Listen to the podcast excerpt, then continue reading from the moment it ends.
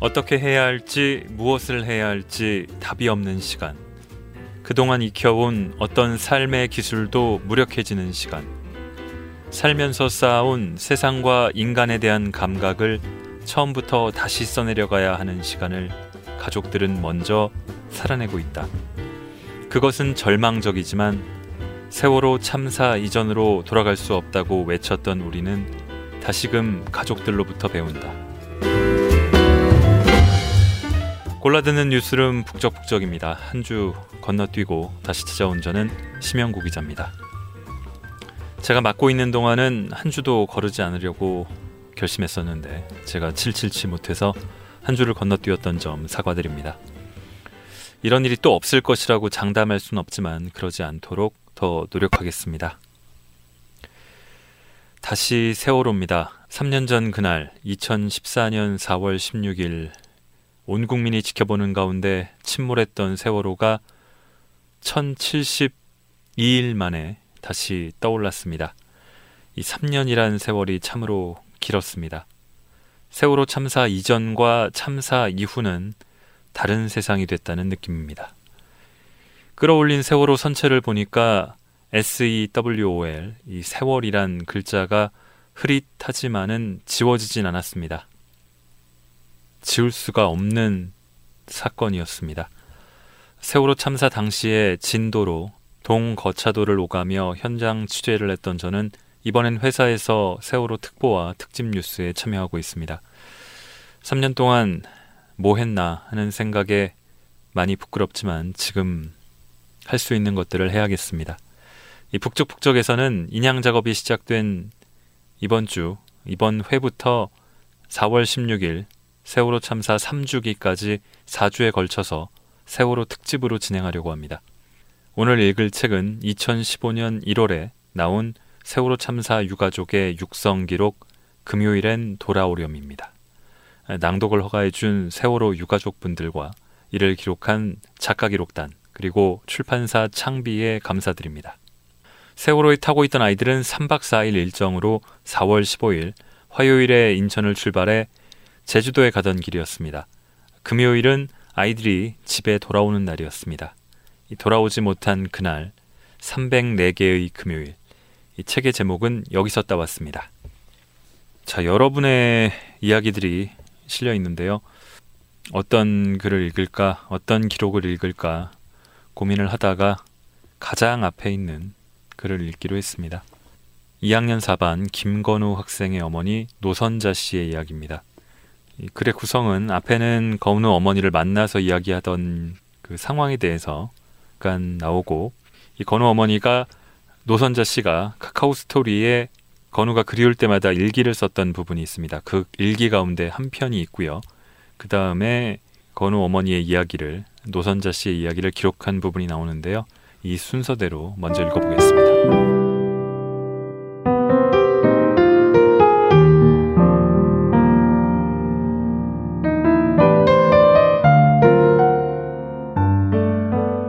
건우 어머니는 10여 년 전부터 공황장애를 겪고 있어 집 밖에 잘 나오지 못한다.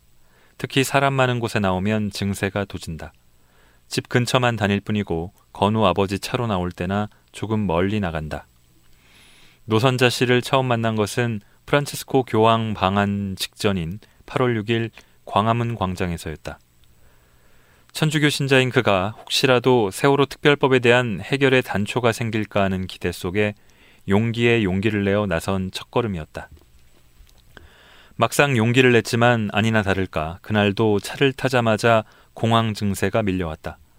처음엔 주차할 바를 몰라 내릴까도 싶었지만 두려움과 불안 증세가 몰려올 때면 내딛는 한 걸음마다 건우를 생각해보라 하신 친한 수녀님의 말씀대로 차창 밖의 구름 하나하나에 건우 얼굴을 떠올렸다. 구름 위로 떠오른 건우와 내 아들 엄마가 갈 수 있게 힘을 줘 라고 대화하며 광화문까지 온 걸음이었다. 그날 유가족들이 머무는 천막에서 여러분들과 인사를 나누고 이야기하던 중이었다.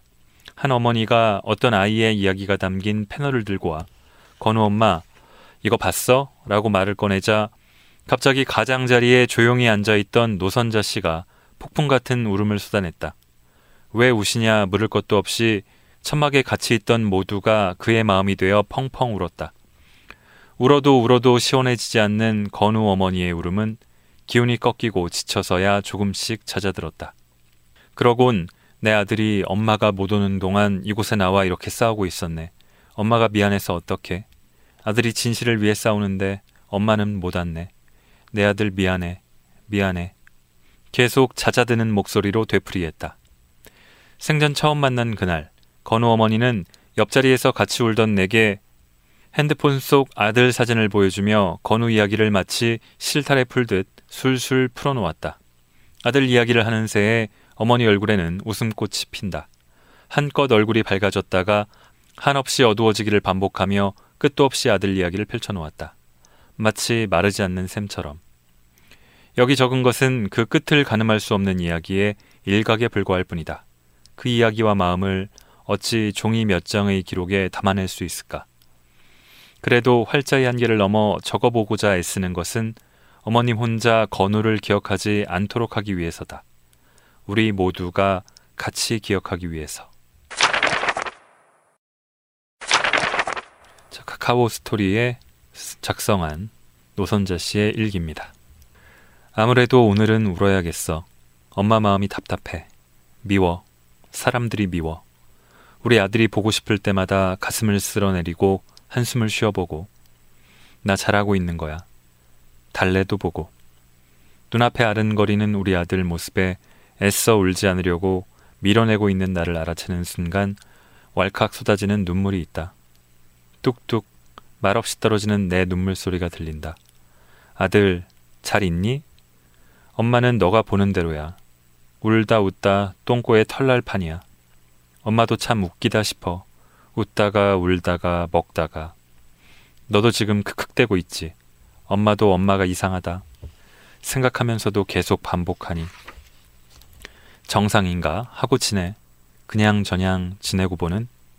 이 그림들처럼 우리 건우가 맞나? 생각이 들 때는 제발 우리 아들 몰라보게 미치지는 말아야지 하고 산다. 엄마 꽉 붙잡아줘. 언제 어디서든 시간이 아무리 많이 흘러도 우리 건우, 내 아들 1초도 망설임 없이 알아볼 수 있게. 알았지? 사랑한다. 온 마음 다해 사랑해. 건우 아빠는 며칠 전에도 퇴근 후 술 한잔하며 마시다 울다를 되풀이했어요. 저 사진 앞에 술상을 놓고 건우와 대화를 나누며 술을 마셨죠. 건우가 간 후에도 술 마실 때마다 건우 아빠는 닭날개 하나, 맥주 한 잔 이렇게 건우 사진 앞에 꼭 놔요. 그러면 제가 마음이 안 좋아요. 그러지 말지 하면 아니야, 건우도 줘야지 그래요. 며칠 전에도 생각나서 같이 마신다며 상을 사진 앞에 들고 가더니 역시나 울고 결국 이리로 옮겨서 마셨어요. 우리 건우는 키가 작아 나이보다 어려 보이지만 저희는 어린아이처럼 대하지 않고 뭐든지 같이 이야기하고 나누며 그렇게 살았어요. 아빠 꿈이 건우 크면 술 한잔하며 이런저런 이야기하고 그러는 거였어요. 그래서 작년 추석부터는 건우 아빠가 이제 술도 배울 나이라며 건우에게 술을 가르쳤죠. 어차피 배울 거면 아빠한테 배우라고. 그러면서 맥주 한 잔을 줬어요. 그리고 앞으로는 명절, 휴가, 생일 때는 술 한 잔씩 해도 된다고 했죠. 아빠가 건우에게 술을 가르치던 날 건우가 참 좋아했어요. 아빠가 자기를 어른 대접한다고. 자기는 우리 집 같은 집은 없는 것 같다고. 공부하라고도 안 하고 나를 인정해주고 존중해준다고. 친구들한테도 자랑을 했나 봐요. 우리 아빠는 나를 인정해준다고. 저희는 정말 온 마음을 다해 사랑했어요. 아빠도 나도. 건우가 원하는 것은 거의 다 들어주며 아이를 억압하지 않고 키웠죠. 누나가 사춘기를 심하게 앓아서 제가 그걸로 너무 힘들어하다 지금의 공황장애가 왔기 때문에 그 이후로 아들에게는 통제하거나 뭘 강요하지 않았어요. 그냥 아이가 즐겁게 잘 자라면 된다고 생각했어요. 큰아이 사춘기 때 너무 힘들었던 경험이 있는지라 억지로 부모가 몰아야 큰다고 생각 안 했어요. 그래서 건우는 자기 하고 싶은 걸 솔직히 말하고 생생히 살아서 스트레스 없이 늘 맑고. 저 미소 보세요. 얼마나 해맑은지. 우리 식구가 다 그래. 나한테 어떻게 이런 일이. 우리 건우에게 어떻게 이런 일이 일어날 수 있어요. 교통사고라거나 병이라면 운명이라고 하겠는데 이건 사고라지만 국가가 죽인 거죠. 그리고 어떻게 한 학교 아이들이 그렇게 많이 한날 한시에 죽는 운명이 있을 수 있겠어요. 말이 안 되죠. 이번 사고에 김건우만도 3명이에요. 3명의 김건우가 같은 운명이라고요? 그걸 받아들이라고요? 말도 안 되죠. 건우 아빠는 애주가예요. 요즘은 술을 안 마시면 잠이 안 온다며 매일 마셔요. 전엔 제가 일주일에 이틀은 못 마시게 했는데 이젠 하고 싶은 대로 하라고 놔둬요. 저는 울어서라도 풀지만 건우 아빠는 어떻게 푸나 싶어서. 그래서 친구들 만나서 마시고 오라고 해도 안 가요. 자기 마음 아픈데 좋은 척하기도 그렇고 계속 얼굴 구기고 있기도 그렇다고요. 그래서 거의 집에서만 마셔요. 저는 술을 못하는데 이야기라도 받아주며 같이 있어요. 전에도 자주 나가는 편은 아닌데 이 사건 이후로는 나 혼자 두고 나가기 불안해서도 거의 안 나가요. 그동안 친구 거의 3번 만났나? 그것도 한 친구만. 다른 친구들은 거의 안 만나요. 술 먹고 막 그럴 기분도 아니라고. 오로지 나만 옆에 있으면 된다고. 오로지 나만 지키면 된다고. 대책이 나가서 다른 아버님들과 어울려봐. 그러면 나가면 뭐래. 나는 말 주변도 없고 자기만 있으면 돼. 그러고 안 나가요. 가서 좀 만나. 그걸 내가 원해. 그러면 그거는 말고 그래요. 그래도 제가 가족들 투표 이런 거 갈 수 없으니까 거기 갔다 오라면 그건 해요. 그러곤 제 곁만 지켜요. 딸은 이 사건 이후 아이를 떼어놓지 못하고 위험한 곳에 절대 보내지 않아요. 엄마도 아무 데도 못 가고 있는데 너도 그러면 어떡하냐 라고 제가 딸에게 마음 단단히 먹으라고 이런 일이 흔하지 않다고 말하면 딸은 어쩌다 일어나는 일이 왜 내 동생한테 일어났어. 많으니까 일어난 거 아니야. 우리가 모르는 일이 많은 거야 엄마 라며 불안해해요. 아이가 다니는 유치원에서 일주일에 한 번씩 봉고차 타고 체험학습장에 가는데 그걸 아예 못 보내더라고요. 그 정도로 애가 두려움이 심해요. 애가 이렇게 작은데 나 없이 버스 타고 가다가 다치기라도 하면 어떡하냐라고요. 그러니까 걱정인 거예요. 그래도 애가 재미있어 할 텐데 보내지 라고 하면 자기가 다른 데 데려가 재밌게 놀게 한다며 아무 데도 안 보내요. 또래하고도 놀고 그래야 하는데. 아이가 이제 4살이거든요. 이해는 가는데 이게 계속 가면 애가 새로운 경험을 할 수도 없을 거고 걱정이에요. 일단은 저도 보내지 말라고는 하는데. 건우와 마지막 통화도 못했어요. 아마 배터리도 없었을 거예요. 건우 갈 때 여분의 배터리 가져가라고 했는데 안 챙겼더라고요. 그나마도 제가 창밖으로 충전기만 던져줬어요. 저는 아들과 연락이 안 되면 불안 증세가 심해져서 너랑 연락 안 되면 엄마 힘든 거 알지? 꼭 충전해 하면서 던져줬죠. 그런데 아이들이 너무 많으니 충전을 못하지 않았을까 싶어요. 그날 새벽 7시엔가 친구랑 카톡은 했대요. 이제 일어나 씻으러 간다고. 그게 마지막이었어요. 저하고는 그 전날 저녁 10시쯤에 통화했어요. 자기가 림보 게임에서 1등 먹어서 제주도 왕복 티켓 탔다고 엄마 제주도 여행 보내준다고 하더라고요. 엄마 한 번도 못 가봤으니 가보라고. 그런데 제가 엄마는 배를 무서워하잖아. 그래서 못 갔잖아. 엄마 무서워서 못 타.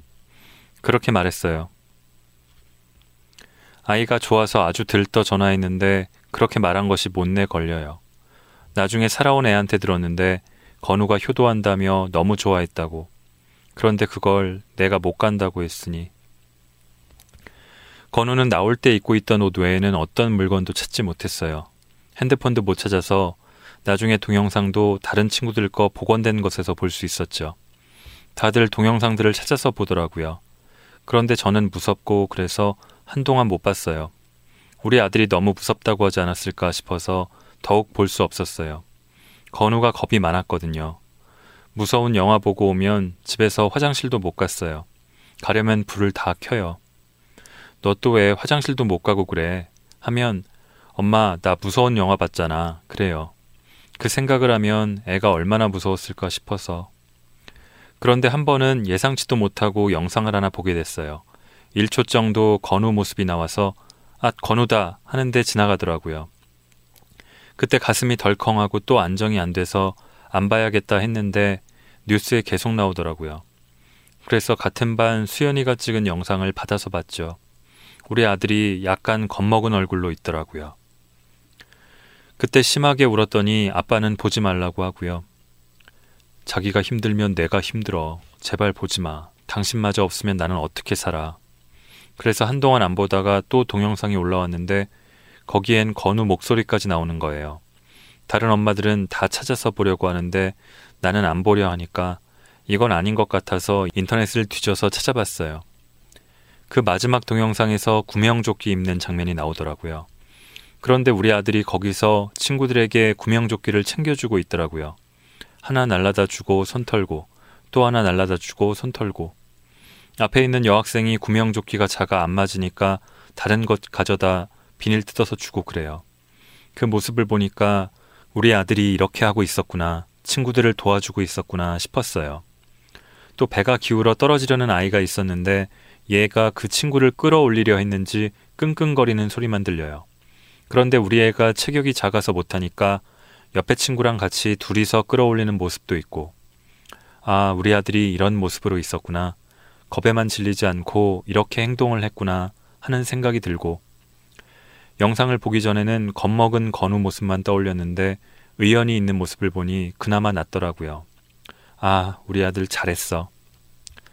먼저 나온 아이가 하나 있었어요. 그 엄마가 전화가 왔어요. 동영상 봤냐고. 다른 동영상에서 그 엄마 아들을 걱정하며 준혁이 구명조끼 어떻게 해? 하는 목소리가 건우 목소리 같다고 연락이 왔어요. 나는 봤는데도 건우 모습 보느라 목소리를 놓쳤는데 준혁이 엄마는 자기 아들 이름이 나오니까 귀에 꽂혔나 봐요. 그러면서 준혁이 걱정을 해줬다고 들어보라고. 준혁이는 먼저 앞으로 나가 있었는데 구명조끼가 부족해서 입지 못했나 봐요. 그걸 건우가 걱정하는 장면이었어요. 아이들이 이렇게 무섭고 힘든 상황에서도 서로 챙겼구나 싶었어요. 우리 아들도 자기만 생각하지 않고 이미 밖으로 나가서 안 보이는 아이까지 챙기고 있었구나 싶어서 우리 아들 너무 장해 라고 이야기해줬어요. 피하고 안 보려던 영상이 오히려 내게 겁에 질려있는 아들 모습을 잊게 해주었어요. 우리 아들이 겁에만 질려있지 않았다는 거. 물속에 잠기는 순간에는 어떤 모습이었을지 모르겠지만 그래도 마지막 순간에 아이들이 저렇게 했구나, 그것만 생각하려 해요. 아빠는 그래도 못 보더라고요. 제가 보고 말해줬어요. 다른 애들은 문자도 전화도 했는데 어떻게 우리 아들은 전화도 문자도 안 했을까 되게 의문을 많이 가졌었어요. 그 순간에 우리 아들은 그렇게 하고 있었던 거예요. 그래, 엄마한테 사랑한다는 말 안 해도 네가 그렇게 행동하고 있어서 엄마는 참 좋아. 엄마도 서운함을 잊을게. 잘 지내. 자랑스러워 내 아들. 하고 건우한테 말해줬어요. 어려울 때 남 도와주라는 엄마 말대로 행동했구나, 내 아들. 지금도 사무치게 마음 아픈 게 생존자 아이들이 전하는 말이 아이들이 서로 밀치지도 않고 구해줄 줄 알고 줄 서서 있었다고 그래요. 그 말 들으니까 애들은 다 자신들이 구해줄 줄 알았는데 게다가 그 애들이 얼마나 성숙한 모습으로 기다리고 있었는데 어떻게 나오라는 정보도 안 주고 아이들이 어려서 말 잘 들어서 그랬다는 것 들으면 억울하고 분하고. 172번인가 174번인가로 건우가 나왔어요. 이것도 기억이 없네. 얼마나 정신이 없던지. 24일에 나왔어요. 확인은 25일에 됐어요. 우리 아들은 나를 너무 생각했던 것 같아요. 그날 나온 것도 그날 밤 11시가 다 넘어서 나왔거든요. 그런데 애가 나왔다는데 보철을 했다는 거예요. 키랑 몸무게랑 건우와 거의 같은데 건우는 보철을 안 했거든요. 그래서 아빠랑 나랑 긴가민가해서 아닌가 보다 그러면서 내내 앉아있다가 새벽 3시 넘어서 겨우 한두 시간 잤어요. 그날 시간이 늦고 정보도 틀려서 저희가 확인을 안 했지 만일 확인했다면 저는 잠을 못 잤을 거예요. 그랬다면 다음 날도 버틸 수 없었을 거고 제가 아들과 함께 올 기운 따위는 나지 않았을 거예요. 그날 제가 비록 짧게나마 잘 수 있도록 건우가 엄마를 보살핀 거죠. 다음 날 아침 아무래도 이상해서 다시 확인을 했어요. 팽목항에서는 보철이 되어 있다고 했는데 체육관에서는 안 되었다는 거예요. 번호는 똑같은데 이상하다고. 그전에도 비슷한 아이가 나와서 가서 확인했는데 그때 보러 가는 동안 너무나 가슴이 뛰어 죽을 것 같았거든요. 그런데 다시 또 그걸 하려니 너무 가슴이 콩닥거리고 너무 싫고 무서운 거예요. 청심환 먹고 어렵게 가서 확인했는데 아니면 마음만 더 다칠 테니까. 우리 애 같긴 한데. 애 아빠랑 우리 그냥 좀 더 확실해지면 그때 확인하자 그랬어요. 그날 너무 힘들어서 오후 3시쯤인가 링거를 맞고 잠깐 깜빡 잠이 들었어요. 우리 아들이 또 꿈에 나타나선 자기 목욕 싹 하고 옷 다 새로 입었다고 하는데 교복이에요. 교복을 입었는데 양말이 없대요. 양말이 없다는데 말은 안 해요. 그냥 양말이 없다는 신호만 주는 거예요. 제가 링거를 맞는데 너무 더워서 건우 아빠한테 양말을 벗겨달라고 했어요.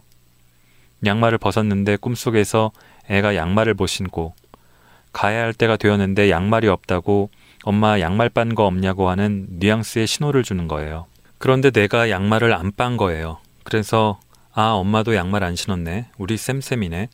이렇게 농담을 하는데 그 순간 아들이 딱 사라져버린 거예요.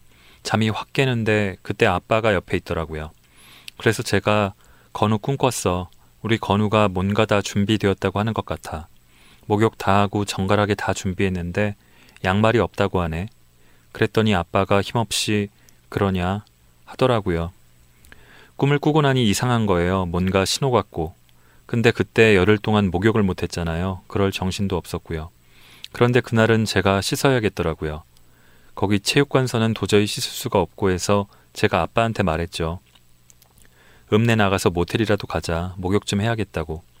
그러고는 모텔 잡아서 목욕을 재빨리 하고 나왔는데 양말이 없었어요. 가져갔어야 했는데 정신없이 그냥 간 거죠. 체육관에서 양말이고 속옷이고 다 나눠주는데 아들이 없는데 그딴 게 무슨 소용인가 싶고. 그래서 아무것도 안 받아서 갔더니 목욕하고 나오려니 양말이 없는 거예요. 왜 자꾸 꿈대로 되지?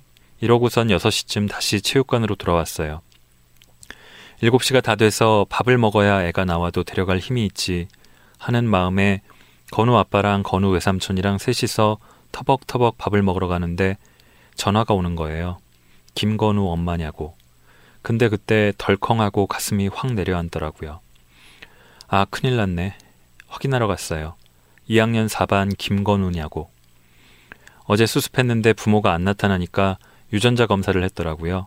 그 사람이 전화해서 팽목항으로 짐 챙겨오라고 하더라고요. 다른 실종자 가족들한테 우리 아들 나와서 간다고 하는데 미안한 거예요. 우리 아들이 이렇게 나와준 것에 대해서 감사하기도 하고. 그러다 내가 미쳤나 싶은 생각이 들어요. 아들이 이렇게 나온 것이 감사할 일인가요? 실은 거기 팽목항에서 우리가 마지막이 될까봐 너무 힘들었어요. 나만 남으면 어떡하지? 우리 아들만 못 찾으면 어떡하지? 죽었어도 좋으니 못 찾는 것보다는 찾아서 몽둥이라도 찾아 만났으면 좋겠다. 이 생각밖에 없었어요. 포기하고 나니까 나온 것이 그렇게 고맙고 감사하더라고요. 그래서 짐 챙기면서 그랬어요. 하느님 고맙고 감사합니다. 돌아와줘서 아들 고마워. 옆에서 다들 부러워하더라고요. 이게 부러워할 일인지. 그런데 그게 부러워요, 거기에선. 그리고 서로 축하를 해요. 이게 말이 돼요? 그런데 그래요. 그러니 내가 미치겠는 거예요.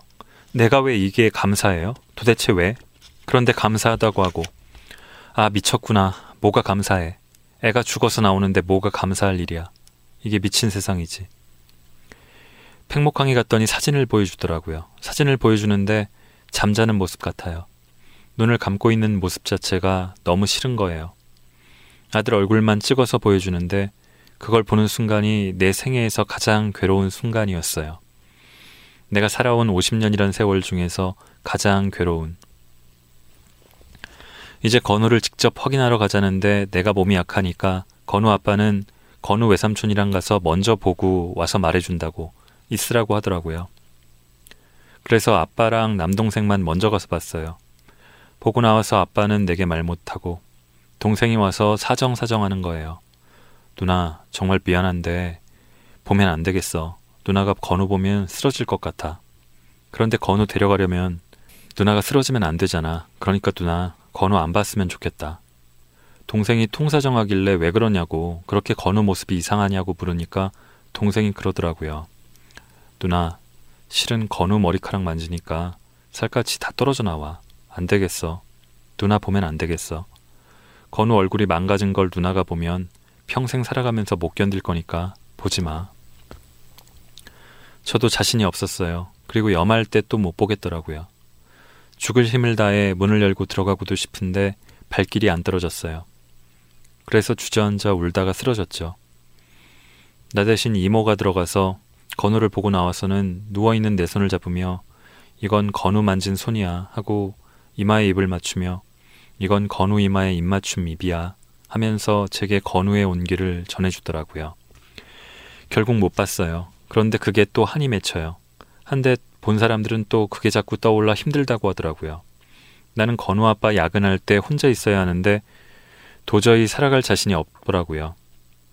저는 건우가 살아있는 모습만 기억하고 싶었어요.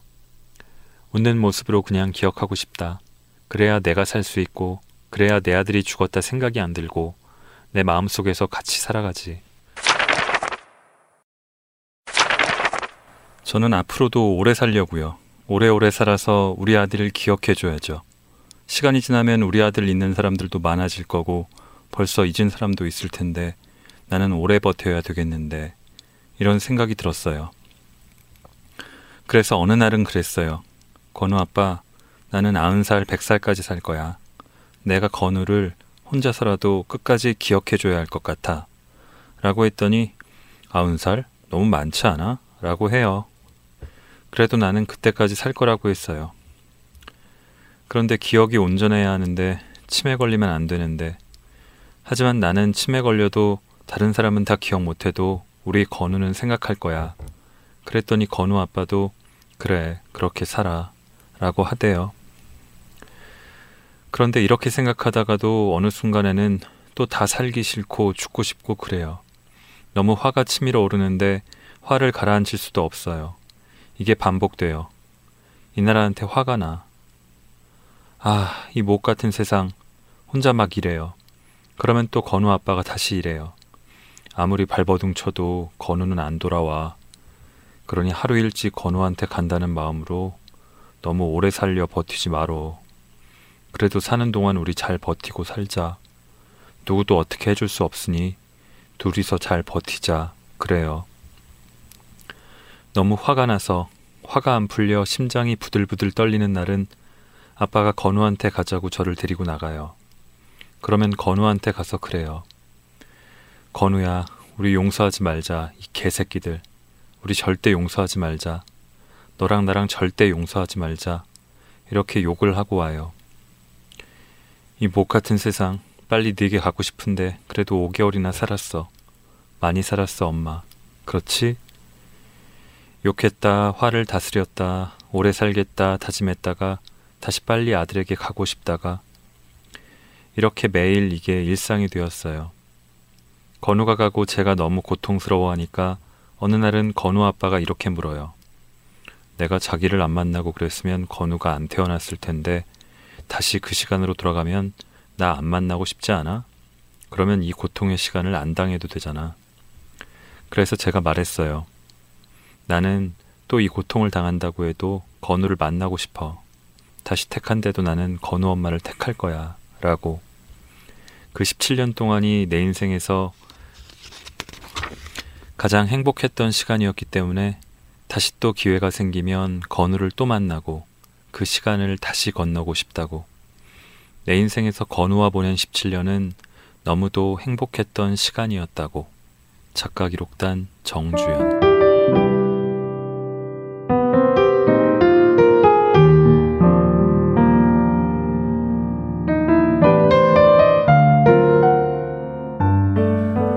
한 편을 읽었고요. 유가족의 육성 기록이 13편 실려 있습니다. 다음 주에 한 편을 더 읽으려고 합니다. 지난주에 한번 건너뛰는 동안에 메일을 보내주신 분이 있었는데 잘 듣고 있다고 감사하다는 메일을 보내주셨는데 제가 죄송하게도 그런 메일이 온 직후에 건너뛰게 되어서 더욱더 죄송한 마음이 듭니다. 이 작가 기록단은 이 세월호 참사 시민기록위원회라는 게 있는데 여기서 인권활동가, 작가, 대학원생 등이 모여서 글로써 이 참사의 증거를 남기고 흩어지는 고통을 사회적 기억으로 만들 수 있는 방법을 모색하며 유가족들의 목소리를 듣고 기록하는 그런 작가분들이 참여했습니다. 이 책에는 또 만화가분들 8분이 참여해서 표지를 비롯해서 곳곳에 세월호 이 참사와 관련된 그림들을 그린 것도 실려 있습니다. 그림들도 아주 인상적입니다. 이 작가 기록단에서 마지막에 4.16 세월호 참사 241의 기록, 241이라고 시점을 박은 건 이 책이 2015년 1월에 출판돼서 그렇습니다. 마지막에 후기처럼 쓴 글이 있는데 그 글의 일부를 읽으면서 오늘 북적북적은 마무리하겠습니다. 4월 16일 이후 우리는 모두 세월호 참사가 만들어낸 시간을 살아가게 되었다. 슬픔을 벗어나기가 어렵다. 그래서 슬픔을 잊기 위해 그 시간들로부터 벗어나려는 사람들이 생긴다. 이제 그만이라고 말하며 그 말들이 비수가 되어 다시 하나의 시간을 슬픔에 가둔다. 그러니 우리는 가족들이 전하는 이야기를 슬픈 이야기로만 읽어서는 안 된다. 자식 잃은 부모가 웃는다고 쳐다볼까봐 웃지도 못한다는 가족의 이야기를 들으며 슬픔만 고백할 수는 없다. 하나의 시간은 균질한 시간이 아니다. 지금도 이어지고 있는 시간들에 하나의 수식어를 붙인다면 슬픔이 아니라 이러지도 저러지도 못하는 이 더 맞다. 집 밖을 나갈 수도 집 안에만 있을 수도 없는 시간. 아이의 물건을 태울 수도 그대로 둘 수도 없는 시간. 밥을 먹을 수도 안 먹을 수도 없는 시간. 이는 가족들만의 이야기가 아니다. 위로하며 같이 울고 싶지만 섣부른 위로가 가슴을 후벼 팔까봐 다가서기 어려운 시간. 진실을 밝히려고 앞장서는 가족들에게 경의를 표하다가도 뒤돌아 무너지는 모습을 보며 경의조차 잔인하다 여겨지는 시간. 집에 들어가며 누군가의 존재를 느낄 때 누군가의 부재에 직면해야 하는 사람들을 떠올리며 자신의 소소한 일상에 행복해하지도 미안해하지도 못하는 시간. 이 책을 읽는 우리가 보내는 시간도 이렇게 이어지고 있다. 그러나 똑같지는 않다. 가족들은 이 시간을 살아내기를 미룰 수 없다. 어떻게 해야 할지, 무엇을 해야 할지 답이 없는 시간. 그동안 익혀온 어떤 삶의 기술도 무력해지는 시간. 살면서 쌓아온 세상과 인간에 대한 감각을 처음부터 다시 써내려가야 하는 시간을 가족들은 먼저 살아내고 있다. 그것은 절망적이지만 세월호 참사 이전으로 돌아갈 수 없다고 외쳤던 우리는 다시금 가족들로부터 배운다. 누군가 이와 같은 참사의 소용돌이에 휘말릴 가능성은 그렇지 않을 가능성보다 적을지 모른다. 그러나 우리는 더 이상 확률을 따지지 않는다. 단 한 사람이라도 죽어도 되는 사람은 없으며 모욕당해도 되는 죽음은 없다. 부인되어야 할 삶이 없는 세상으로 가족들은 우리를 이끌고 있다. 혼자였다면 어딘가쯤에서 이 시간을 닫아버렸을지도 모른다. 죽은 아이를 통해 아이들의 죽음을 겪게 된 부모들이 서로 지켜주며 자꾸만 돌아오는 시간을 미래로 밀어가고 있다. 누군가는 집에서, 누군가는 거리에서, 누군가는 말하며, 누군가는 들으며, 누군가는 울며, 누군가는 웃으며 시간을 만들어간다. 시간을 밀어갈수록 죽은 아이가 돌아올 수 없다는 아픔은 뼈저리다. 그렇게 아픔을 삼키며 밀어가는 시간의 무게를 우리는 충분히 짐작하고 있을까? 이러지도 저러지도 못하는 시간을 이럴 수도 저럴 수도 있는 시간으로 바꾸며 사람의 시간을 여는 것은 우리 모두의 몫이어야 한다. 8개월여의 시간을 정리한 연대기가 슬플 수만은 없는 연대의 기록으로 이어지기를 간절히 바란다.